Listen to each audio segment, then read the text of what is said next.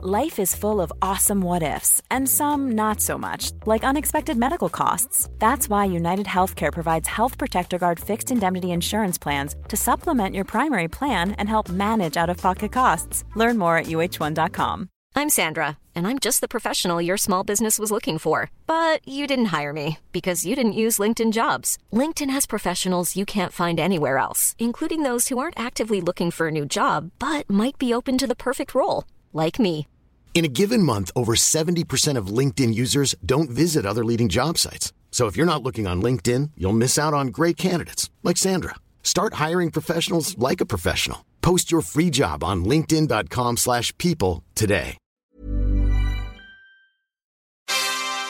Hey, before we get the show started, I wanted to let you know we are giving away a bunch of brand new Blackmagic gear. Yeah, cameras, switchers, DaVinci Resolve licenses, a bunch of awesome stuff. So stay tuned to learn how you can enter to win free gear from Blackmagic, and we're going to tell you all about it later on in this episode. Now, cue the music. Hey guys, what's up? Welcome to episode 21 of Just Shoot It, a podcast about filmmaking, storytelling, and directing. I'm Oren Kaplan. And I'm Matt Enlow. Today we've got director Paul Briganti on the show. We're going to talk to him about creating and directing two television shows that he has on the air Adam Ruins Everything and The Middle of the Night Show for MTV.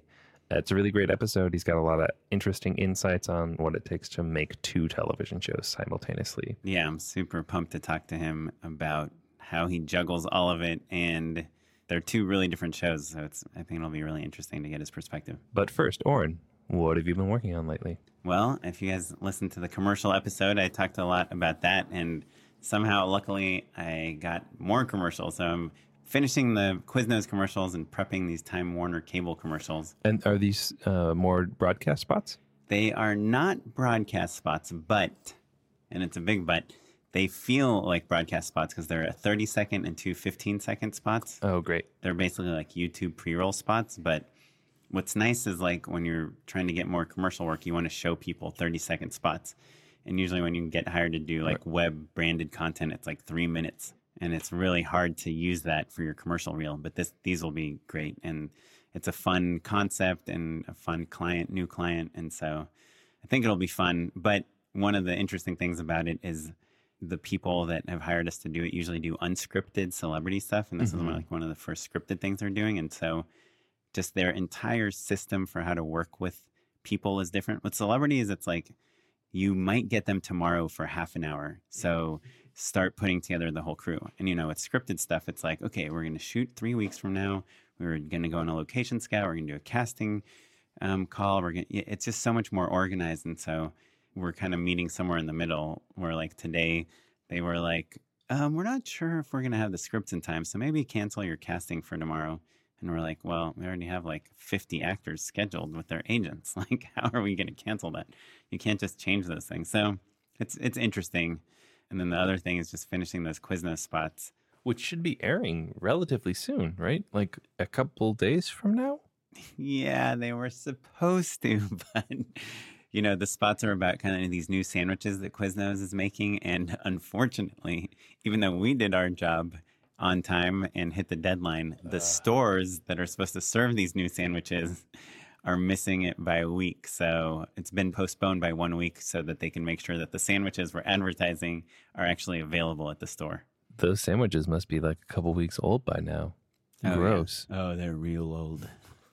No, yeah, they're actually they look pretty good. Oh, interesting. When we did the color correction yesterday on the chicken pesto sandwich, like a little bit of pesto when they filmed it got smeared onto the chicken, and everyone was in a fit about how the chicken looked a little green, and you can't show a green chicken on the air. And so we spent like an hour just with like power windows, which is like where you, you know, draw kind of circles around a certain part of the image and try to remove the green from it.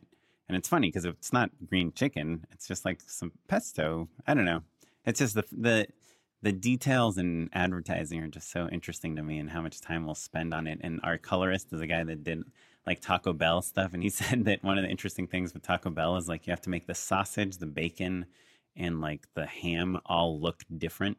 And they do a separate color pass for each one to make it look ideal, but not the same as each other. So, anyway, it's all fun detail stuff that I'm sure we'll talk about more on the podcast. But I am dying to know, Matt. What have you been up to lately? Yeah, well, uh, with a freelance filmmaking lifestyle, you go through cycles, right? So you're really, really, really insanely busy, and then you're less busy.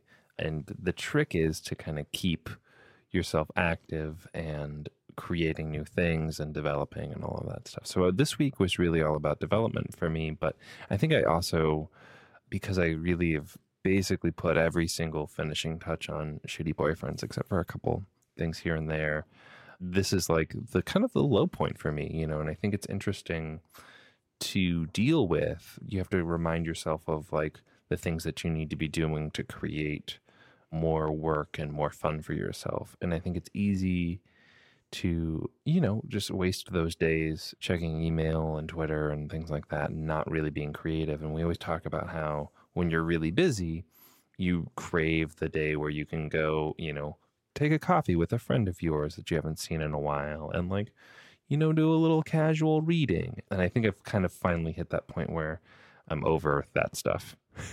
Right. and, and, i've got plenty of work to do but it's all about self-motivation and um, shifting from a hundred people all coming up to you and a- needing something from you to generating that material yourself sometimes just takes a little bit of time to shift into yeah, well, it's tough because you're racing to the finish line. Like you said, you're dealing with a million people and you finally get there and you're so happy. And the next day you're like, damn, what am I going to do now? Yeah. No one's, no one's calling me every second. it's sad. Yeah.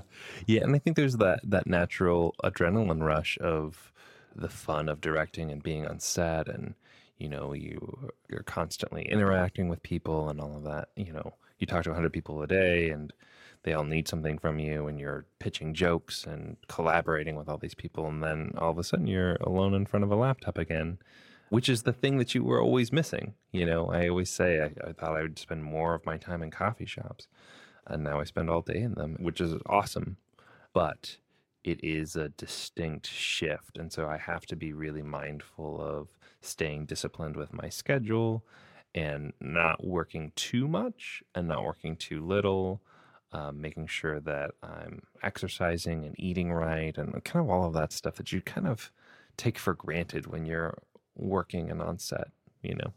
Yeah, no, it's it's stressful to be between jobs because you don't even want to exercise because you're like that's kind of a waste of time. Mm-hmm. Yeah, I should be calling people or coming up with sure. new ideas yeah. or generating work somehow. Yeah. Everyone wants work, and when they have it, they wish they can finish it already. yeah, so that's where I, I think probably by next week I'll I'll be in a different phase for sure. Cool. Well, let's talk to Paul Briganti. So, Paul, um, yeah. you are kicking ass right now. You've got two television shows on the air, and Hey, folks, we're interrupting this incredible episode of the podcast to tell you about a new sponsor that we're working with Front Row Insurance Brokers. One of the challenges of being a filmmaker is that there's a lot of risks that we take, and we really just want to focus on making good stuff. So, what if there was a company that could take those risks, manage them for us while we are being artists? That's right. Front Row Insurance Brokers arranges film production insurance to cover the risks associated with your production. They cover features, TV shows, documentaries, commercials, music videos, webisodes, basically anything you can watch on big, medium, medium, or phone sized screens. Yeah, Front Row will help you focus on your artistic vision by transferring all the risks to them and minimizing your production hazards. And they cover any budget from $2,000 all the way up to $200 million. There's nothing that's too small or too big. If you are shooting in Canada, use coupon code JustShootIt50 off for 50 bucks off your film production insurance. That's promo code JustShootIt50 off to save 50 bucks. And if you're shooting in the US, that same code can be redeemed offline by mentioning it to a broker, by email, or over the phone. It's like a cool password if you're in the US. That's just shoot it 50 off. Check them out. Let us know how it goes. Thanks. A, a couple bajillion internet views to your name. Um, yeah. But I'm sure people want to know uh, how you got started in filmmaking. Uh, yeah, I, I did go to film school. What school? I went to the, the School of Visual Arts. Oh, SVA, right? Yeah, it's in New York City. Oh, cool. Yeah, yeah. It's like it's a pretty cool school. It's it is what you make of it. I guess any film schools is that. It's kind of more of a pragmatic, you know, workers kind of film school. How did you find it? Like, were you did you grow up in New York? no, I grew up in Connecticut. I actually found it because I went to a different school for a year. I went to a school called Emmanuel College in Boston. It's like a liberal arts school. And it was the only school I got into because I didn't do very well in high school because I was just very into filmmaking and like theater and stuff, and I just didn't do very well in high school. So I applied to a bunch of schools and I got into one, and that was Emmanuel College in Boston, and I hated it. It was the worst. It was just a bad experience, you know. What didn't you like about it? I just didn't connect with anybody. I think I was kind of a. It it was an uphill battle going in. Like I didn't, I, didn't, I knew I wasn't gonna like it, and I didn't like it, and I really wanted to go to New York, and I was bummed out that I didn't get to do it. So just the, for for like a year at Emmanuel, I just like worked really really hard to get out of there, and I got like really good grades. I learned, you know, a lesson that you have to work hard to to achieve things, obviously. And then uh, then I went to SVA in New York because a friend of mine was like applying there, and we were gonna go together, and then he couldn't go. And then i was like oh fuck now i have to go to this ex- new experience by myself. And then i did. And it was uh, an incredible thing. It was, it was like, like i'm so happy that i did it. So yeah it was i went there for two years and i made shorts and stuff. And and the reason why i left is because I started getting like editing work and like assistant editing work and stuff. And the whole mentality at SVA is like you should be working. You know, it's like if you get a job or something, then they're like kind of proud of you that you don't have to go to school anymore. So I kind of took that to heart, and I was like, "Yeah, I'm getting a lot of work now. Uh, I'm not going to go to school anymore." And they were like, "Cool, that's good." And I just started working, Cool, in, man. in editing and stuff. And how'd you get that editing work? Like, just you started with friends and then Yeah, I think Referrals? when I was in college, I just did a bunch of work for my teachers and stuff because I really, really loved editing. It was my favorite thing to do, and it's still, I still love it.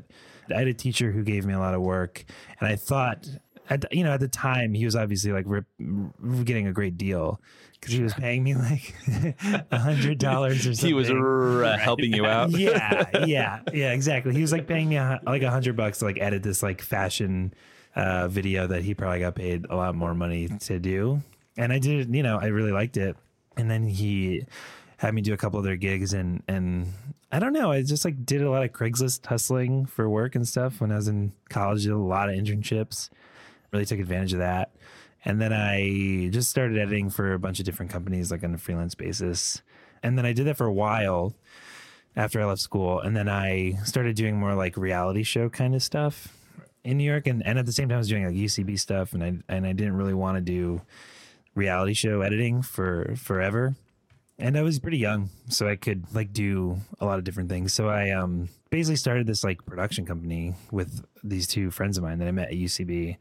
It was called Landline, and uh, we just made a ton of sketches together, and it sort of turned into like this weird business, you know? Yeah. Like, so you were doing sketches like that you guys were writing just for fun. yeah, like it was YouTube. like yeah, like YouTube sketches. Yeah, like videos that were like strategically topical and related to blogs and that that had a lot of viewers and stuff like that.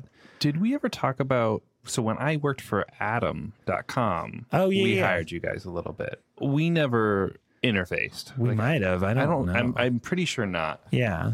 There was one, this was like our first deal actually. That was Yeah. like a huge deal for us. It was like with Atom.com for like five videos. Right. For like, like a lot of money. Something like $20,000 or like thir- between that to make like a couple of videos. And we were like, oh my God, this is insane. and we really made that money like work for a long time. And then we slowly, you know, turned it into a full time thing as more deals started coming our way and, and popping up and stuff. And it turned into like a real business, which I never really saw coming. You guys just were at the right place at the right time. Of like, there were finally kind of places that were really doing things, and everyone wanted to go viral. And I feel like there were a couple Yeah. times where you guys had stuff that was certainly on my radar for sure. Yeah. I mean, we made a lot of stuff and then just like anything, not not a lot of things go viral or pop or whatever. But yeah, we were doing it for a really long time and you know, eventually we became more of like a like a branded content sort of production company. And so you were making money off of this yeah, business. That it was a full, was full time job. Yeah, yeah.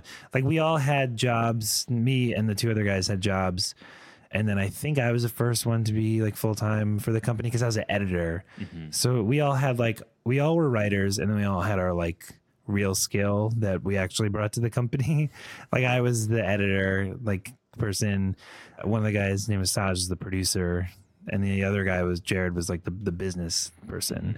And then we were all writers. So we did the writing was the fun part. That was not our job in our minds, and then we all had our like technical or, or you know Right, right. serious day job skill. And did you guys together. pay yourself for writing, or was it like you just split? We just like three-way? split split the money, yeah. But it was really wild. I mean, I was like 22 or something or 23 and it was like full time Yeah. making stuff, which was awesome. Yeah, It was super really awesome. I think also it's nice that um you guys were so young that like stretching twenty five thousand dollars was Yeah. feasible. Yeah. you know, Yeah. like as they say, your nut wasn't that big. I imagine, mm. right? You know, Our no, yeah, definitely. Like our budgets for the videos were, I mean, and it's good that we started there because, you know, now I can't. Now I know how to be resourceful. You know, if there's something for you know a bigger budget thing that we just can't get this shot on a train or whatever. Right. And you're like, oh yeah, I know. I think I know how to make it look like a train or Yeah. something for really cheap. And let me bring in my old model train. yeah, exactly. Just bring that in. I did stuff for Atom Film also, and it was like a weird time because yeah, you would get like, well, okay, we're gonna give you twenty grand of video, and we're we're gonna buy three videos from you, sixty thousand dollars or something. Man, And- that's how much you made. Damn it, we got so You- screwed. I do remember There was a time that we were like, of- oh man, Landline is gonna give us Yeah. a bunch of videos for cheap. It's for so sure. fun. It's so funny because from our perspective, we were like, "Oh my god, we're getting five thousand dollars a video. This is amazing!" Like we were, s we thought it was like so much money, which is so funny. Well, yeah, but I mean, for us, it was. A, I, I mean, I know it's more money, but yeah, the thing is, like now, if I got twenty thousand dollars to make a video, I'd be like, ah, how am I going to squeeze that? But back then, we we would make the video for like five thousand dollars. yeah, And you then just my the, the, guy I did it, it with yeah. made like twenty grand in like two months. Yeah, And then literally like a, a week Sure. later, Atom Films like, whoa, yeah. how do we make money off of this? yeah. And I think that was the story with a lot of places that we worked with. You know, they were like, we need c- content. Like AOL was doing Yeah, yeah. stuff, and they they gave us like a year contract, which was crazy. and they give us a like a pretty good deal. It was like four or five videos a month for like a year, and we that was like one that was like our main thing. Yeah. And we like got like a pretty big office in Brooklyn, and Oh, like wow.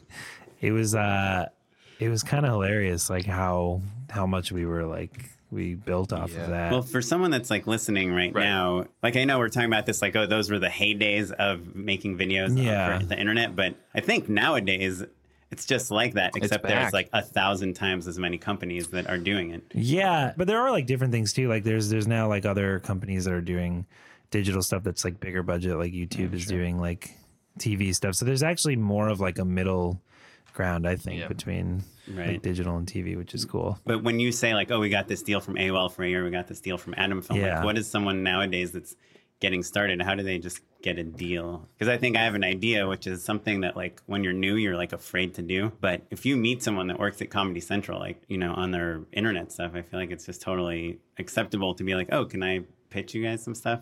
Like, can I send you some ideas? Yeah. And it's something that Yeah. when you have that company, you feel really comfortable doing. But Right. I would caution people to, you know, when when you're out meeting people and getting to know people, you do want to make sure that you give a great first impression. You know, so if your reel isn't totally ready yet, then maybe you shouldn't go in and pitch too strongly. I, I certainly have been on the other side where I've seen people who were like, maybe it was the first time that they were in the room, or just obviously very talented, but not there yet. That Yeah. kind of maybe yeah, but you have to do that You- like you have 10 to do that. times before you get to Sure. get. Yeah, and you might absolutely. be like, yeah, Yeah. maybe they practiced on you or got learned how to pitch from you, but it's good because maybe they'll come back and pitch you something way better. I mean, I think the trick is still just shooting it, right? Though, like if you have a killer video and that's your entryway into the rest of the business, that's I think still the way to go. I think yeah, I think what I learned from that experience from doing landline was to just really find people that you can collaborate with well and and see eye to eye with and can build something with. You know, because I could not have done that on my own at all. And we just worked together and kind of held on to each other at a really early age in our careers, I guess. And you guys probably were all bringing in projects separately. Yeah, sort of. I mean, I mean, we weren't really bringing in projects. Like we just, our bringing in projects was like putting up videos. Like that was our like marketing, I, I suppose. And like if a video did really well, I'm sure as it happens with you guys, a bunch of people would just like reach out to us and be like, "Hey, do that thing that you did that was really hard and do it for us." Right. And, and we're like, okay. I think part of it also is like making sure that it is clear to people who are curious how to reach out to you. You know, like Yeah. back in the day when I was at Atom, I would look for sketch groups all the time. And I couldn't tell you how many times I was trying my hardest to Yeah. figure out how to reach out to someone through their agents or managers or just their website or Yeah. whatever. And you couldn't figure it out. And I'm sure that that's still the case for plenty of people, but that's I think that's part of it for sure. Yeah, and I also think a lot of it is just like being around and being in LA and stuff and, and New York and any place where other people who make things are hanging out. So when did you come to LA? So we were doing we were doing stuff for kind of a while and getting more work, but I I uh, you know I was like still pretty young and I I wanted to try to do like more just like comedy stuff and like try to do TV or whatever you know and I saw myself moving more towards like just owning a business and sort of that mm-hmm. becoming my life. So then Sam Reich from College Humor he like knew about us and he called us and they were starting this like new company called Jest and it was like an older skewing college humor. So he called us and was like, "Hey, do you want to like run this thing called Jest? The three of you." We were like, "Yeah, that sounds cool." I was very into it because I was looking for a change at that time. I wanted to, I wanted to just like direct comedy videos. I didn't want to think about a business, you know, at that time. And so we moved over there, and then I started directing for College Humor, and then College Humor moved out to LA, and I moved with them as like a full time director. And yeah, and then I was there for here for about two years before they started working on these TV projects that they've like been doing now, because that's that's why they came to LA to like make TV shows more aggressively. So, um, for people who don't know, remind us which are the two TV shows that you're working on right now. One of them is called Adam Ruins Everything. It's on truTV, and the other one is called Middle of the Night Show, and it's on MTV. And you're directing both of them? I'm directing half the episodes of each season and producing on them as well. And they're both from College Humor? They were like created in, by this company called Big Breakfast, which is like College Humor's production entity. So I went from like a staff director to to working on those shows.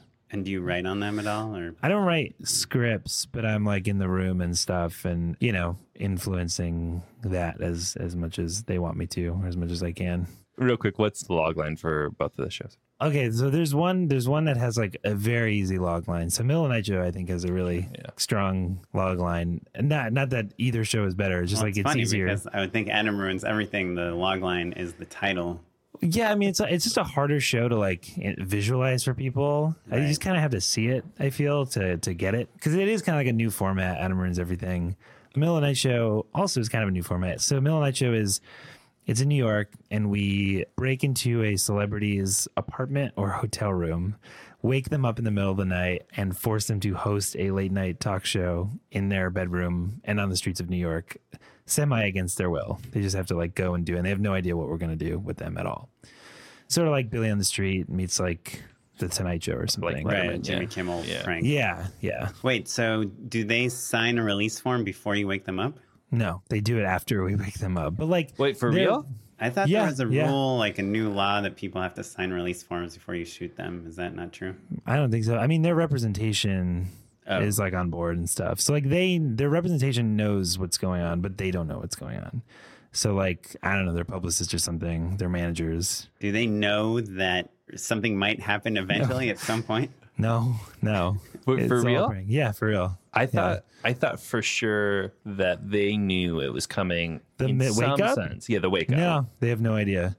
No, they think we're doing a show in the morning the next day. Oh, But they're, Uh, yeah, they yeah. do know there's a pretty- show. Oh, yeah, they think there's a show, but they think it's in the morning, so they're sleeping. You guys call it the middle of the morning show for We the- just say it's like an MTV show. I think like it's basically like a prank when their managers or publicists or agents want to prank them and think Right. that they'll be cool with it, which they have been, which is cool. Has anyone gotten pissed? I mean, they're all just like, what? they're not mad. They're just like, I mean, it's it's all been pretty cool because the second they wake up, people come in, Yeah. and they're like, hey, this is fine. We are fine with this. You're okay with this. It's gonna be fine, and then they're fine. And are they wearing clothes? Sometimes no. Thomas Middleditch was naked in his bed. I was trying to. I knew there was Yeah. somebody who was naked. Yeah, he was naked. Well, Um, and, and Middleditch has worked with College Humor a handful of times. Yeah, Did you know yeah. him already or no? I've met him a couple times. Yeah. Are you the person that like wakes them up? Me and like the crew and stuff. It's like a It- band. There's like a band. Yeah. It's like super abrasive and like loud and scary. there's like an announcer and like Yeah. cue cards. Yeah, and, it's like a whole elaborate yeah. Oh wait, that you have cue cards for the person For them. yeah, they're because doing they're, the they're hosting it. Yeah. Yeah. Yeah. So So there's like- no intro like tonight we're gonna. Yeah, yeah, we do intro that to the camera. Like But the outside of their apartment. idea. And So then who does the in. intro? Oh, this guy Brian Murphy, who's like a College Humor personality. He's like a, a writer performer at College Humor. Okay. He's like the real host, sort of. He like leads them through it. He's sort of like their Sherpa, I guess, through the night. He's like, here, read this cue card. Here, you're gonna play this game. Do this, do that. And So- do they interview other people? Yeah, yeah. We have like other guests and games for them to play, and like we basically hold their hand through the night of hosting this this experience. like each each guest has like different bits that they get guided into. So Yeah. like with Thomas Middle, that you go out onto the street and then you know you do your own version of you know taxi trivia or Right, like yeah. a karaoke contest. It- It's it's all late night tropes. And so is everything already pre-lit or? Yeah, well, we we rehearse everything without the celebrity. We have all locations like around the hotel. Everything's very close to the hotel because we only have like you know however long their publicist says that we can do it with them. Which is honestly, it's been longer than I've thought we could get people for. Like it's usually like four or five hours. So you know, there, there's this one thing we did with this rapper Waka Flocka Flame. I don't know if you've heard of him. Yeah, yeah. He was really cool. We did this like game called No Hands Basketball. It's like on a basketball court where him and Murph have to play basketball against each other, but with no hands. So they like just hit it with their head. And so like the basketball court was like all fully lit and everything and pre-lit. Right. We just bring them in to the thing, and it's all set up by the time they get there. And then you have just handheld cameras. Yeah, we have three cameras and a bunch of GoPros. We shot on the Amira, the ARRI Oh, yeah, sure, yeah. which was awesome. It's like it's like the doc cam. It was great. It like proved really well, and like it's a good. um I was very like I think we were very lucky to shoot on that because it's like I think it's easy to justify not shooting on a camera like that. Right. Um, Oh, uh, the other way around. I feel like right. Well, I Well, feel like from a financial the Sony standpoint, cameras and all yeah, exactly. Like, Yeah. I feel like there's a lot of times we had that conversation. You know, do we have to shoot on this camera? Right. Well, a good trick for listeners, at least from my experience, when they're like, oh, let's shoot on any camera but the Alexa, which is like the camera that you usually want to shoot on, there's almost always a way to convince them that because it shoots like ProRes files, you don't have to transcode. You save that time You're in saving post. so much money Yeah. and time and all this stuff. Yeah, there is like there is a you know there's like the dirty words that are really funny to me like with producers and stuff. I feel like Alexa's a dirty word, jib is a dirty word, Sure, yeah. Steadicam is a dirty word, Car flip. car. If you've seen Project Greenlight. oh yeah, yeah, yeah. Dude, that scene is like epitomizes every experience I've ever had on set. I'm very, I'm very much exaggerating and overgeneralizing, but when Yeah. when there's like ten people telling you not to worry, it's gonna look awesome. Yeah. It's That's never it gonna doesn't. look awesome. Yeah, that was something that was really interesting to me. He would have gotten that car flip if he let them win a couple Yeah, of things. And yeah. like, he's just like not a human to those people, you know? That was a sum of his his like bullishness that he did not get that car flip. And I think I honestly think that they didn't want to give it to him because of that. I really, Really. I think, think there's if some he would have been yeah. if Yeah. he would have been giving up on all these other things, they would have not even given him the car accident at all. I think though in that situation, maybe I'm wrong, but I feel like I feel like you go to the producer or something. You're just like, listen, you just explain yourself, and you're like, this is why it's important. I, I don't know what to do. Maybe we can figure out a solution together, and then like be more collaborative about it. Maybe I don't know. And I think like, and the only reason why so many things in that movie apparently suck, I haven't seen it, but I It's think it's basically unwatchable. Like I Really? stopped. I love that show. Yeah. Love just it, love just it, a love little bit of context for our I'm gonna watch if you it haven't tonight. seen Project Greenlight, there's a director that is is very opinionated. He's a first time director. And yeah. he ends up, you know, arguing with everyone. And there's a scene where he wants this car to flip over, and the producer says, "No, we just don't have the budget for that. We'll do a, a regular kind of straight on accident." And it ends up being really disappointing. Tell me on your on the MTV show if you Yeah. wanted to do a car flip, and it wasn't planned like ahead of time. Is there anything you could say to the producer to get that? Yeah, I mean, I think there's, I mean, a lot of what I learned, you know, this summer, this summer I did these two shows and it was a very awesome experience. I learned a ton. But I think the most important thing I learned was like how to how to get that stuff and how to how to include people on trying to get that stuff. You know, I don't know. I think if you just kind of level with people, sometimes they want to do that stuff, and you, and you do push, but you like find different ways to push, and and just understanding that like you're all trying to make the best thing possible. And I think if you explain yourself a little bit more, sometimes there's more compromise or there's more give and take than you realize. Like the the flip isn't isn't a great example, but you know, the more that you're collaborating on, like, you know, he fought super hard to shoot on film because he Yeah. really, really, really wanted to shoot on film. Yeah. But like, was the DP a part of that conversation?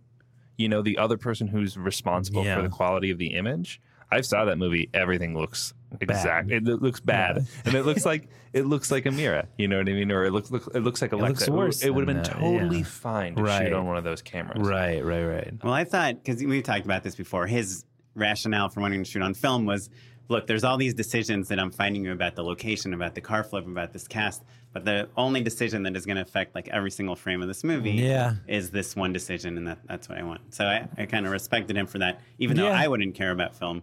Well, well, let's talk a little bit about actually Adam ruins everything, right? Yeah, because yeah. that show has a ton of moving parts, Yeah. right? And there's a huge cast and a ton of different sets and and different gags. You're kind of constantly doing VFX or like there was Yeah. some miniature work. There's all sorts of stuff. So I imagine that show is just filled with those conversations. Yeah, I mean, everyone on the first season of, of Adam Ruins Everything was like really working so, so hard to get as much as possible from every penny on that show. In my opinion, I think it looks a lot higher than the budget of the show. Yeah, there were a lot of compromises, but yeah, it was like all those conversations of like, how do we do this thing? Like, how do we shoot in an airport? Do we have to shoot in an airport? Can it be rewritten to shoot like in in somewhere else? No. Why? And then like you go down this path of a solution, you got nothing. You go down this Right. path of a solution. Do we change the you know, do we change the this other act? And it's, it was all just like a you know puzzle thing. Did you and shoot at the airport? Yeah, Which airport? it was a studio. It was it's called like Hollywood Air. Or oh something. yeah, yeah. yeah, Oh, you shot that in L.A. yeah, yeah, yeah, yeah. The Adam Ruins everything was in L.A. just to give people a little bit of context, Adam Ruins Everything basically is about this guy, Adam Conover, who interjects himself into people's lives to explain why the thing that they like so much is in fact terrible for the environment or for the world at large or Yeah. not so what they there was think this is. sample clip online that was like such a perfect example of Adam ruins everything, which is these kids that are so proud of themselves for buying Tom's shoes Yeah, because you know when you buy Tom's shoes, they give a free pair of shoes to someone in Africa. But then Adam comes and explains why that is actually really bad for Africa and the African cobblers and Right.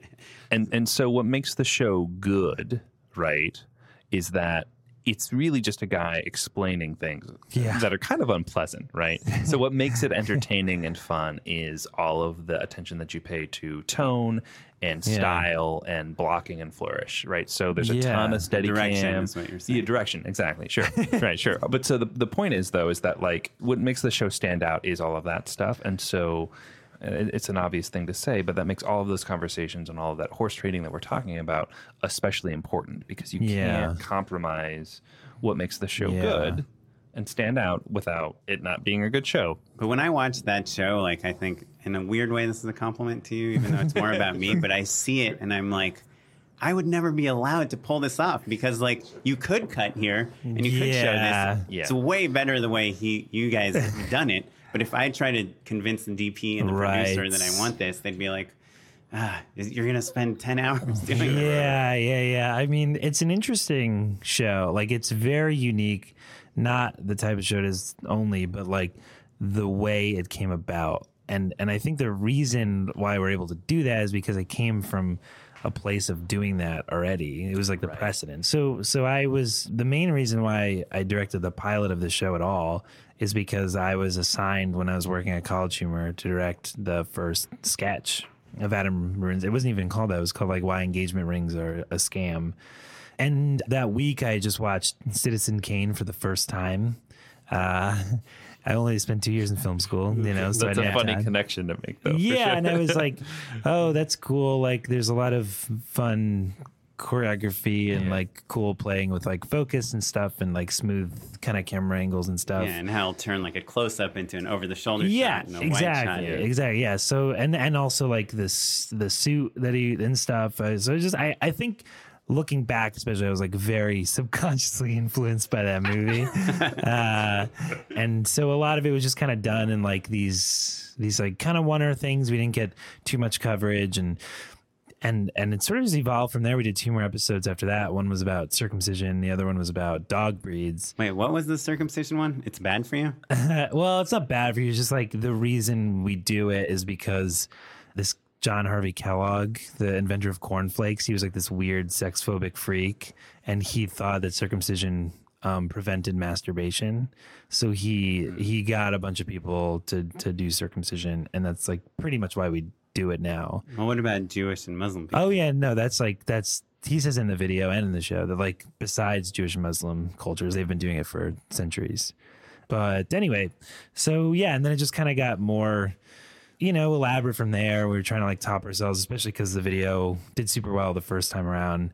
We were like, oh, people are watching this. Let's like explore the the style and the tone of it more. And then when we went to the pilot, we got the pilot from from truTV. They were a pilot. We were like, you know, we were figuring out how to how to make the show, and at one point it was like going to be more of like unscripted style. Like we go to these like experts and and see what they're doing, and Adam really did not want to do like you know one of those like discover like a MythBusters type of show. Or even like a Daily Show interview. type Yeah, yeah. Like we were, yeah, we are gonna do some stuff like that. We are gonna like travel places and like talk to these people. Because the main thing that he really wanted was like the credibility of the experts. And then I, I don't know. We, oh yeah, we watched the This American Life show on Showtime, and like they kind of blurred that stuff a lot with like fiction and nonfiction. And we're like, oh, why don't we just do the videos, but like put experts in them and like have them fit our context rather than having to like fit the context of like a discover, you know, Anthony Bourdain or whatever type show. Just like, yes, so tell me what you're doing here, Uh, you know. So then truTV, like they bought the the show that we already did, so it's very easy. It's it's not easy. It's just like you can argue that, you know, when you're when you're when someone's like, oh, why do we need a steady cam? You're like, well, truTV bought the show. They, you know, it looks like this. They want steady cams and stuff, which is true. And then you know they liked the pilot. They lo- they really liked it, so they ordered a series. So you can sort of use that precedent, I suppose. But yeah, if I was doing like anything else, Right. just like a series for the first time that didn't really call for that type of stuff, like these oneers and and all that stuff, there'd be a lot more conversations that are harder to to justify. Yeah, and it, it's that thing. If you just like pitched this as a concept, Yeah. and you didn't have the proof of concept online Yeah. with all of those numbers, which is part of what they're Yeah. buying into, Yeah. then you probably would have done it differently. Exactly, and that's that's why it's. I said before, it's like a little hard. It doesn't really have much of a log line in my eyes. Like whenever I explain it to people, I get kind of like sheepish about it because it sounds like the sound of it is like oh, it's just like MythBusters, you know? Like it's about this guy who's like explaining things, like debunking things. And they're like, oh, okay. And then you, and they're like, no, no, no, but it's like, you know, it's like cinematic and there's characters and there's like the season like has sort of an arc to it. But then like you already lost him, you know, it doesn't even, right. I feel like it's entertaining. Like MythBusters is like that reality show entertainment where they're like pulling you, like the voice or whatever. Like, and the winner is. We'll tell you after this commercial break. Yeah. this- but I feel like your show is just like kind of giving us substance like the whole way through. It's not like Yeah. Editing tricks. It's, No, a- it's the yeah. opposite. Right, right, yeah. Yeah, your teasers are typically like, "I'm going to ruin this topic." Next, yeah, yeah, right? yeah. And also something you said before about like doing that type of coverage and stuff. Like we've had a couple times where you know we've had like other other directors on other episodes and like they get coverage or something and and I have to be like no don't do that. Like we don't need that. Like we don't have time for that. Like it start like the reason we do a lot of like what like long steady cam takes or stuff like that it originally was out of style and now it's out of style and necessity because the script is like 35 pages and we shoot four days. So we can't get options. There's no there's no room for any kind of options. And does that ever bite you? you Uh, it does and how, how does the network? How do you deal with network notes? How do you deal with like fat episodes? Yeah, you know, there that is a good point because there there are times like there was this episode that I directed about cars and like Adam just like hates cars.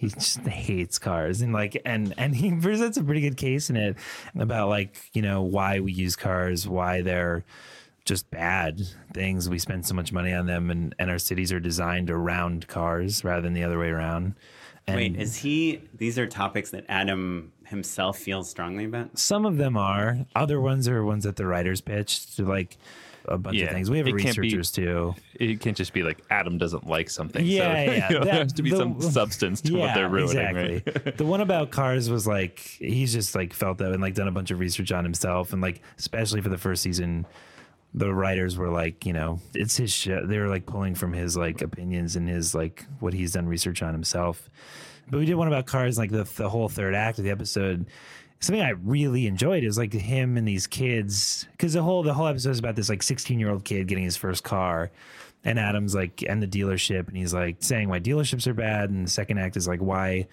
we drive cars, like what happened in history to make us all drive cars. And then the third act is Adam and this kid and this kid's friends just like joyriding at night. And it was my favorite like character act. Like it was it was him with these kids and like they're really weird dweebs and like but they hate Adam because they're like he's so annoying and he's like just shitting on their car and I loved it and and the network like was like not that into it because they were just like they're just in a car for an entire act so visually And this is it's all scripted stuff. yeah it's all scripted stuff and like you know there's Were they really driving?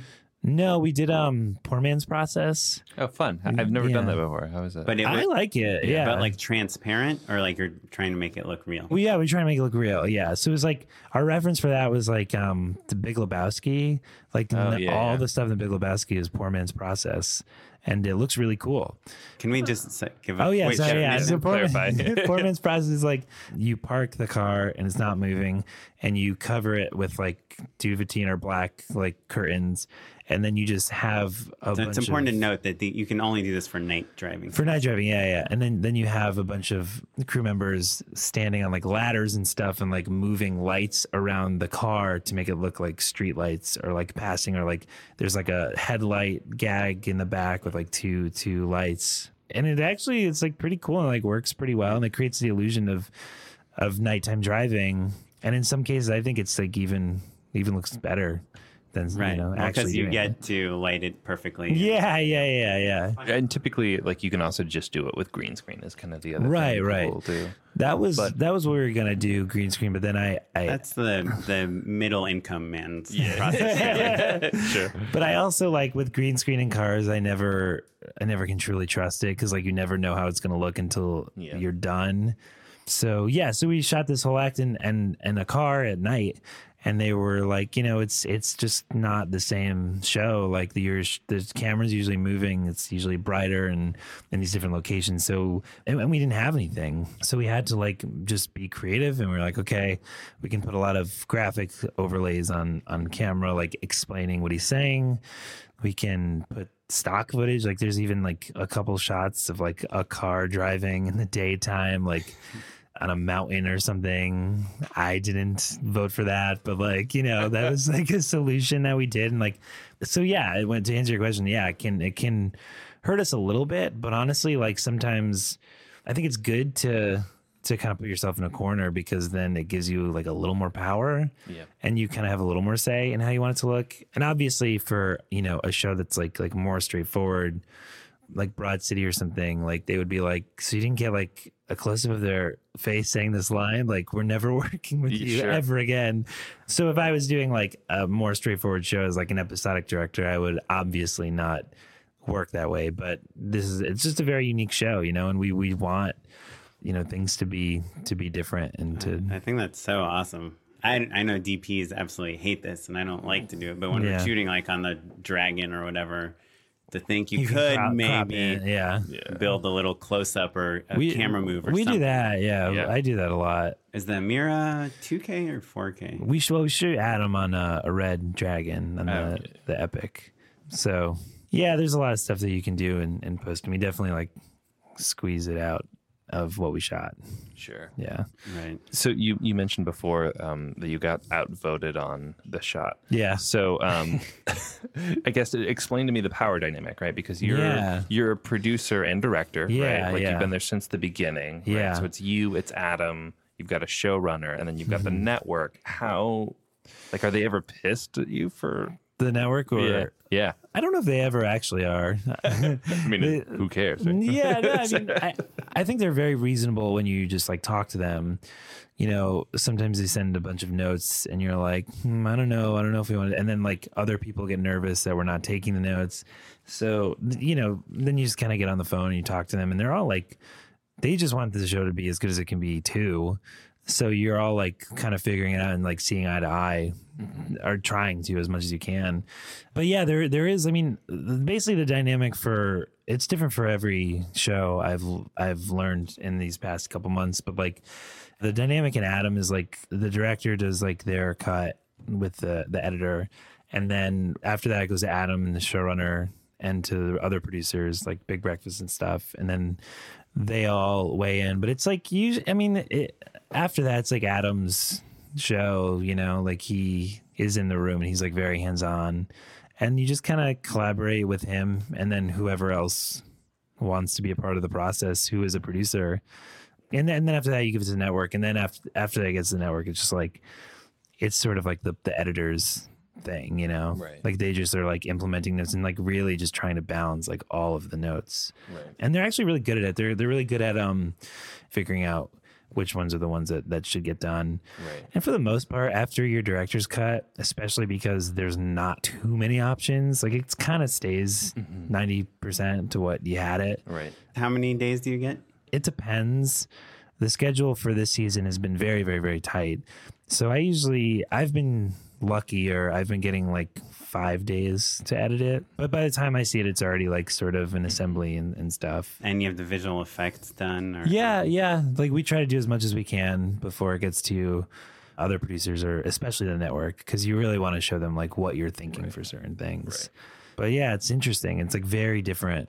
It's a very different world experience, and I think it's like it's just, it's a different type of balance because like I was just listening to your guys' episode about commercial work, and like it seems very like a very different world, but still similar types of dynamics and stuff like that. You Well, I was actually going to ask you about because you know I talked about timing our takes to be like Yeah. exactly seven seconds. Yeah. And on a show like Adam, when you don't do coverage, yeah, yeah. how do you guys time that stuff on set? No, no. We just kind of we just kind of do it and cross our fingers, you know. Uh, for the most part, there's only been like two episodes that have been like way over, and we've just been like, "Oh boy, what do we do here?" And you figure it out and you cut it down.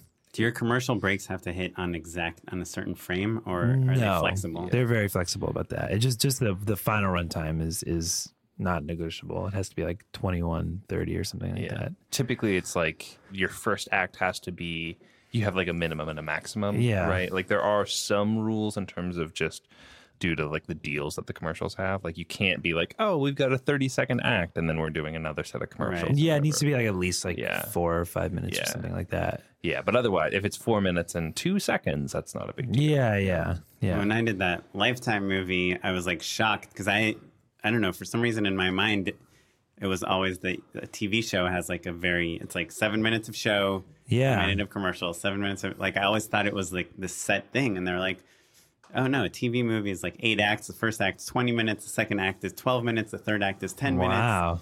through the seventh act, and So then the you- last act is eight minutes. And I Yeah. was like, what? And then I found out that they were like totally right. So you, you had to hit those marks exactly? Well, in a TV Wow. movie, there's eight acts. Yeah, the first one is 20 minutes, and But but 20 minutes on the dot. uh, no, around 20 minutes. But you have to have the biggest thing that happens in your entire Happen movie the first act. has to happen Yeah. 20 minutes in. Yeah. because you need to bring people back from the commercial. Yeah. and then your your final act, the epilogue, is eight minutes, and it's supposed to your credits uh, at least for a Lifetime, they have to be uh, cards. They can't be scrolling. Mm-hmm. So because it's much easier to fast forward through them, you know, you can show a credit for like four frames or something mm-hmm. if they're on different cards, Right. and then a lot of times we'll put them on half the screen while your the end of your mm-hmm. movie, movie plays on half the screen. Yeah, yeah. So you really aren't supposed to do anything too important in the last eight minutes. Was it a good experience? It was it was it was definitely something I would do once. Yeah. They, asked me to do another one And you- right Oh, really? Yeah. They, you said no. It was like it's basically the exact same movie I just yeah, it's interesting too with that because like I'm sure there's at some point you were like, huh, maybe I mean it's like another movie, but like you know I don't know about you, but like in those situations I like close my eyes and I see myself mm-hmm. as like a six year old man Yep. who's directed 40 lifetime movie. You know what I mean? It's like is this a path that I want to like go on? It's exactly the same moment that you had when you were like, I don't want to run a business, I want to be a director. And when you Exactly. said, I don't want to work in development, I want to be a director. Yeah, yeah. And I, I find myself doing that like every year. Like I'll get Yeah. sucked into something. Yeah. And even when it's like a good thing, like getting sucked Yeah. into a good mm-hmm. thing, it's like getting sucked into anything. Well, that's why you get sucked into me. it. Yeah. Yeah, sure. Because you're 'Cause getting a great. paycheck. or It's something. awesome. Yeah. Yeah. I mean, you're getting a paycheck, but you're also like making movies. Like you're like a feature director, you know, yeah, like millions like, of people watch those movies. Yeah, yeah, yeah, and it's Yeah. like you know, you said it's like a, probably under a million dollars, but like that's like a pretty, from my perspective, like for you know, like a TV movie, it's a pretty good budget. Yeah. for a movie, the but- thing is, though, like what you had with Landline and what you had with like Squaresville, like this group of people that are really passionate about making something Yeah. good is something you do not have on those. Like, Yeah. my first movie, it's like we killed ourselves to make the poster and the website and the this and festivals and this. There wasn't even, there's no website for the movie. There's no. Yeah. The Yeah. poster only because it was like the cover of the European DVD or something like. Were there were know. there times where you were like, oh, let's do this thing, and then they were just like, just chill out, chill Yeah, out, man. I- yeah, yeah. I was Yeah, like, what- let's show Yeah. it to an audience. That- Right. because to me, that's like the be- test. I love screening yeah, for people. yeah, me too. Yeah, And they're like, no, we saw it. It's fine. Yeah, sure. Okay. They're already prepping the next one. this kind of brings me to something that I wanted to ask you. So you've been doing this Yes, stuff for College perfect, yeah. Humor Yeah, for yeah. years. You've done all these web videos and branded content and different things. So you've done these two TV shows. Like, Yeah. can you ever imagine directing a College Humor video? yeah, definitely. Maybe not for a little while. I don't. I don't know. I think I just like. I, I like directing anything. I love filmmaking at all. So of course I would love to. I guess in the current time, I, I'm trying to like do things that are more in like TV and stuff. I'm trying to make a movie in like early next year. But yeah, I definitely I would never say I don't want to do that because I don't know. I like doing them a lot. Those videos, like I did them for a long time, and I was never sick of them. I yeah, I, I think that's the thing. It's like I don't not want to do those. I just want to do this stuff more for now. For now on, you know. Right. But you're probably in a situation where you only have so much time. So you have to Right, right, right. decide Yeah, no. are you for, to pitch a TV show or are you Right. going to. Yeah, yeah, definitely for now. I think it's like the sort of plan that I have is to like pitch shows and and um try to direct on shows and then you know if one of these shows gets a second season I would love to work on them too and then try to make a movie just like a really small indie movie because I feel like my feature film biological clock is kind of ticking and I like really just want to just want to make a movie you know like you've done it before and and you know have, have you made a movie Not yet. but you made like a ton of you made like a really long web Sure, series Yeah, I did those two web series. feature Yeah. like length sort of when you cut it all down and Shitty Boyfriends is basically Right, right, yeah, yeah. as well. Yeah. so i i guess i have to with these shows like i like all together it's like a bunch of whatever but i just want to make a movie and then do other like tv work and stuff like that but no yeah i, I think like um i'm kind of excited because honestly this is like since before our landline and like when I was like 22, this is the first after these shows will be the first time I like don't have like a full time kind of thing. So I'm really excited about it. You know, I'm excited to like be a little more like in your guys' world of just Just doing nothing all day. Just chilling scheduling around. coffees, Dude, just waking up with I a heard cold this- sweat, yeah. I heard this great interview with Woody Allen years ago where lying to he's, your parents. yeah, where he's like, uh, you know, I'll, I'm just working every year. I make a movie. Every year I'm writing stuff. I'm always doing this. I'm always, always editing. Always in the room. Always writing scripts. Like I just wish I could have like a day off so I can just play the clarinet, you know, watch a, a sports Yeah. game, have some coffee with like some friends or whatever. He's like, and then once in a while that happens and I get that. And I'm like, oh, this is really nice. You know, I'm just going to hang out with my family. I'm going to walk the dog. I'm going to grab some coffee. Gonna, you know, just walk around town. And then it's like the second day. And I'm like, you know, I'll have some coffee again. I'm, you know, gonna see the Empire State Building. Okay. And, and then by the third day, I'm like going absolutely nuts and I need yeah, a job. yeah. Yeah, yeah, that's Yeah. where I am right now. Actually, Yeah, But yeah. I could like vomit right now. Yeah, I think the personality of like an ambitious director does not do well with vacation time. Yeah. Yeah. Yeah. Yeah, I'm very like my um grandparents are like sort of depression type of people. Like they grew up during the depression. Yeah, yeah, they've had like some some hard times and they sort of had to like build themselves up. So I have that anxiety in me absolutely and like that concern. Like if I'm not doing if I'm not working, I'm not like ah this is cool. I'm just like, oh god. what did I got to do something and like figure something out cuz uh I'm never going to get work again, that kind of thing. I think there's also that thing of you know when you tell your parents that uh, you're going to be a filmmaker, they're in best case scenario they're very supportive, but they're always a little worried. You know that. you know? Yeah. Yeah. So I think that seed is planted early of like this isn't a great idea for stability. Yeah, yeah, definitely. I mean, it has a lot to do with just the demand of people here and like how good you are, and you, you know, so it is very like very unstable because you know you're not like a, an accountant or a doctor or something where everyone needs that, or they'll go to jail or die. You know, you're not you're not saving anyone's life by mm. doing it. So the demand Well, is like I mean, you're not saving em- everyone's life, but I mean, probably entertainment is like one of our biggest exports in America. yeah, yeah, yeah, exactly. You're you are influencing the world, um, yeah. and with a show like Adam Ruins Everything, you are educating Sure. people. No, totally. Yeah. I mean, yeah. I, I mean, I love what I do. I'm just like, you know, Yeah. Sure, doctors do some good stuff, okay? but they do some bad stuff too. yeah, they do bad stuff. That's true. I, I guess maybe for listeners at home, because we're kind of in three different stages of freelance directing. Um, you know, I think it gets easier for people for sure. I think I'm kind of in the middle of, of the two of you. I've been doing it for a while. But it always, you know, it's always ups and downs, just like anything Yeah. else, you know. And I think just learning to weather that is is good. And um, But you, do you want to be like working full time anywhere or? No, no. I, I think that there are a lot of really cool opportunities out there. And I think having been on the other side of the fence where I was day in and day out going to a really, really cool place Yeah. and working with awesome people and being inspired all the time, it, it still, it just got under my skin that I wasn't out in the field doing things. And Yeah. so I think, I guess I just have a real bad case of FOMO, you know, like I'm always Oh, worried about like not, Me too. Big You time. know. Yeah. Yeah. yeah. Well, there's no famous director that you can name that has a full time job, right? yeah. Like you, we I don't want so, full, yeah. we don't want Well- full time jobs. We just want to be offered like ten Cool awesome stuff, jobs yeah. and choose the best one. Yeah. Yeah. Or But- just do all 10 awesome jobs at the same time. That that does not work. I can tell you from experience. That You are does doing not work two out TV well shows for you. right oh, that now. is true. Yeah. Yeah. And one of them is in New York.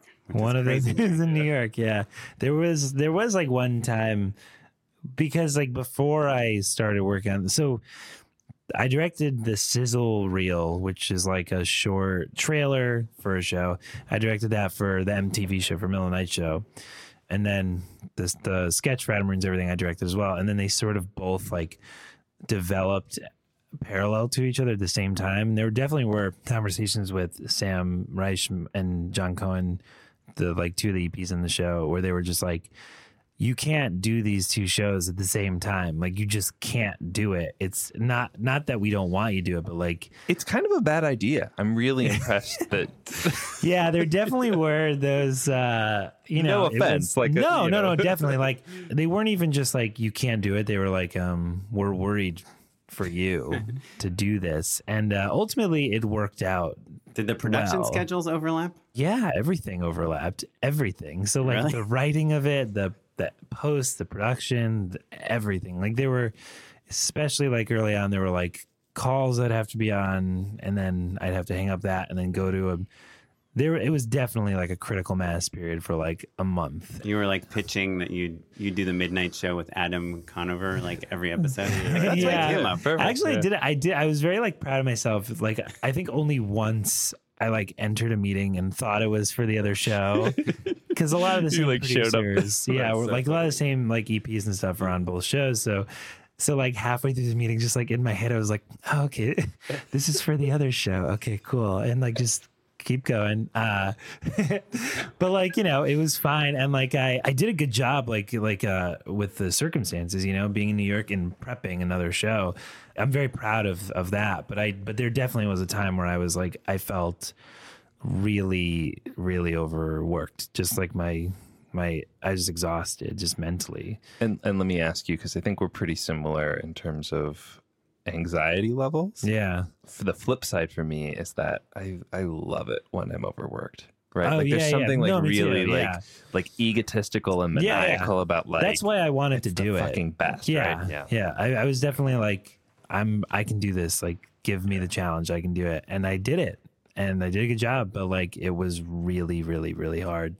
It's crazy. That's the Let, best. let me ask you: when somebody that you don't know that well, or like kind of like a friend that you haven't talked to for a while, is like, "Hey, you know, it's my birthday. Let's go out for a drink," or um, you know, "Hey, let, hey, Paul, let's grab a coffee." And it's in the middle of this thing. Do you say like, "Hey, I'm a little busy right now," or do you go like, "Look, I have a shoot tomorrow. I'm prepping the next day. I'm flying to LA the day after that. I'm going to a wedding the day after that." Do you give them like the whole? No, no, not at all. I don't say all that stuff because that's like I don't. I think I'm just like I'm sorry. I'm in. I'm just in the middle of it right now, and and I really wish I could. Uh, but yeah, Well, that's the other part of the freelance, like the slow part, right? Yeah. I'm definitely like reaching out to friends who I haven't seen in a while because Yeah. I couldn't for the last six months. yeah, yeah, yeah, you know, yeah. So there that's is actually more. yeah that's something i'm seeing now i'm like finally getting dinner with like people that i wasn't able to really see and like it's it's great Yeah. Cool. So uh, now I think it's time for Unpaid endorsements. Yeah. Paul. Do you have a recommendation for our listeners at home? yeah i've been watching this show called red oaks have you seen this show No. No. you haven't seen it it's really really really good it's on amazon it's an amazon original Mm. and um i think the first couple episodes were directed by david gordon green Oh, cool. yeah it's it's it's like a period series in the 80s and it's about this kid who works at a uh, country club and he's like a tennis pro at a country club and he's just like this kid who's like hanging out in the 80s and it's a really really good like the the reason i watch it and i recommend it is because the tone of it is just incredible and it's very much like in line with what I would really want to strive to do. It's like a perfect comedy drama that's just like beautiful and, and the colors are very very pretty in it and it's um, just so specific and it's not like laugh out loud funny but it's very like it's kind of like freaks and geeks ish Cool, man. yeah it's a really really good show really funny good show. Red Oak on Amazon Prime. red oaks yeah Red on Amazon Oaks. Prime. Cool. Well, uh, my endorsement for this week is uh, have you guys seen that show Crazy Ex Girlfriend? yes It's, great. great. It's awesome. so good. it's really good The marketing is real, real bad. I think so. Yeah, I be it, or rather. Wait, let the me, let me- billboards and let me, stuff? Let me rephrase it. I think the marketing is misleading, right? Because you you got the title "Crazy Ex-Girlfriend," and then the the you know you see that Rachel Bloom is in the show and she's holding the balloon, Mm-hmm. and it's all I don't, in Los Angeles. The billboard is everywhere. yeah And oh, I I saw it and uh, like you know out of the corner of my eye. And Shitty Boyfriends actually is like a sister show to that show somehow. They're, Oh. they like cross promotion or something. I don't know exactly. All of our advertisement is Crazy Ex Girlfriend, so I saw it all the time. And I was like, "What is this show? What is this show? What is this show?" yeah And so finally, I watched it on Hulu, and it's so much smarter and funnier and weirder and darker than you think it's going to Yeah, be it's based off of that marketing. yeah So I totally recommend it. It's really funny. It's really weird. Give it a shot. The title is meant to be sarcastic and ironic, and that doesn't totally come across in the marketing. Yeah. That's what I'm saying. So sorry, marketers. It's okay. You're that was, a, working on a bad, great that was a backhanded endorsement i feel it's a great show. No, I- great I'll, show. I'll say one thing about it. My mom is like really into musical theater and stuff, and but I normally wouldn't recommend like a relationship comedy to her, mm-hmm. network comedy. But Yeah. th- because this show is like so musical and fun Yeah. and big. Yeah, I don't it's know. great. It seems like it, there's something for it in Also- it for everyone. the so I love novelty music of all sorts, but the music in this show, the jokes are really, really strong. Like like really hard, laugh out loud, Jokes funny in- in the songs, in the yeah. songs, which is a, a feat. Like even Flight of the Rachel's- Conchords. she's really good at that. Yeah, just like Yeah, those yeah. little throwaway things that are just like, oh, that's a really funny So clever line that could have just been It could- not yeah. a joke. It know? would have been a funny joke as dialogue, Yeah. but then it also rhymes and is in Yeah. the correct meter at the same time. Just Yeah. blows my mind. It's pretty So brilliant. awesome. Yeah. And if you guys want to hear a little bit about the writing of that show, both the Script Notes podcast and the Nerdist Writers panel have interviewed Aline Brosh McKenna about how Yeah. they write those songs and stuff. That's right. It's really good. Okay, so for my, I'm sorry, I'm I'm giving bad endorsements, like super obvious ones. it's like, hey, you should get an iPhone. They're Google. awesome. Yeah. But there's this YouTube channel. I'm sure you guys all know about it, but it's called Film Riot. And I just find that every Yeah. time I'm trying to do like a quick fix, uh, like you know, Paul, earlier on, you were like, "Oh, how do I shoot a train without getting a train?" Yeah. Like whenever, like half the times I Google something, like, "How can I make someone's head explode?" or whatever, a Film Riot video comes up, and um, they just, you know, it's this guy. I Forget his name, but he just gives really good Been- tips. they've been doing it for a long time. Yeah, It's really good. I think good. it's through Epics or I forget who makes it, but check it out. Film Yeah. Riot on YouTube. Like ev- they put out stuff every week, and it it's like most YouTube channels. It's like ten times better now than it was like five years ago. yeah. where it was like really like kind of backyard effects. Now it's just like kind of really well thought out. So Film Riot, check it out. Film, film, the backyard effects. They did the tutorial on like a DIY version of face melting from Raiders of the Lost Oh, Ark. cool. That's really really cool. Yeah. And then I remember hearing their Sarah Silverman program wanted to do a face melting joke where it's the episode where Sarah has been just getting abortions like crazy. Like you find out that she's had like 16 abortions. Which is just Which she probably so has. funny. And then there's a joke where the doctor looks at her vagina and like the Ark of the Covenant, it melts Oh people's faces. and so the director, Rob Schrab, who's fucking amazing, had this idea he wanted to do that joke. And the everyone in the production was like, "No, it's going to cost you three thousand dollars to do this thing." Blah blah blah. And he's like, "No." He looked up the tutorial on the video Nice. and then did it himself. He like melted down crayons and like cast a plaster mold and then did a stop motion hair dryer green screen Oh, shot. very and that's the shot in the show. That's So- awesome. So Yeah. even if you're big and fancy, you can still check out like sites like Film Riot and learn something that you can use on your basic cable television program. So, uh, Paul, how can people find you? Do you have I- an online presence? I- By the way, we were going to talk about reels, but we ran out of time. But you, if you It's just cool. Google Paul Briganti reel, you'll be in for a real treat. Real good. Thank you. Yeah, I guess you could just Google me, or I might have a website, pauljbriganti.com. Are you on Twitter?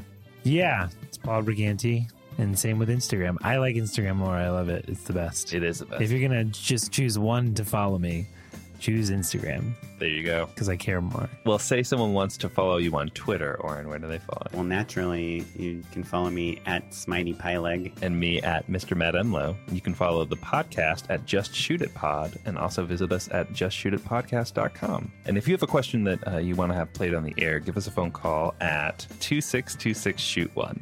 Operators is standing by. Well, uh, thanks to Eric for editing this podcast. Eric Crepeau. I Yes. think we said it right. And Sorry, Eric. thank you, Steve Combs, for the music.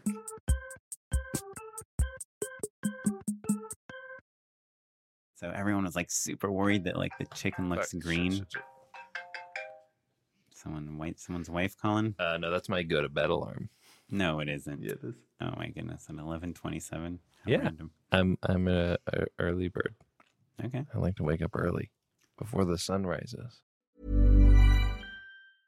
Even when we're on a budget, we still deserve nice things. Quince is a place to scoop up stunning high-end goods for 50 to 80% less than similar brands. They have buttery soft cashmere sweaters starting at $50, luxurious Italian leather bags, and so much more. Plus, Quince only works with factories that use safe, ethical, and responsible manufacturing. Get the high-end goods you'll love without the high price tag with Quince. Go to quince.com slash style for free shipping and 365-day returns.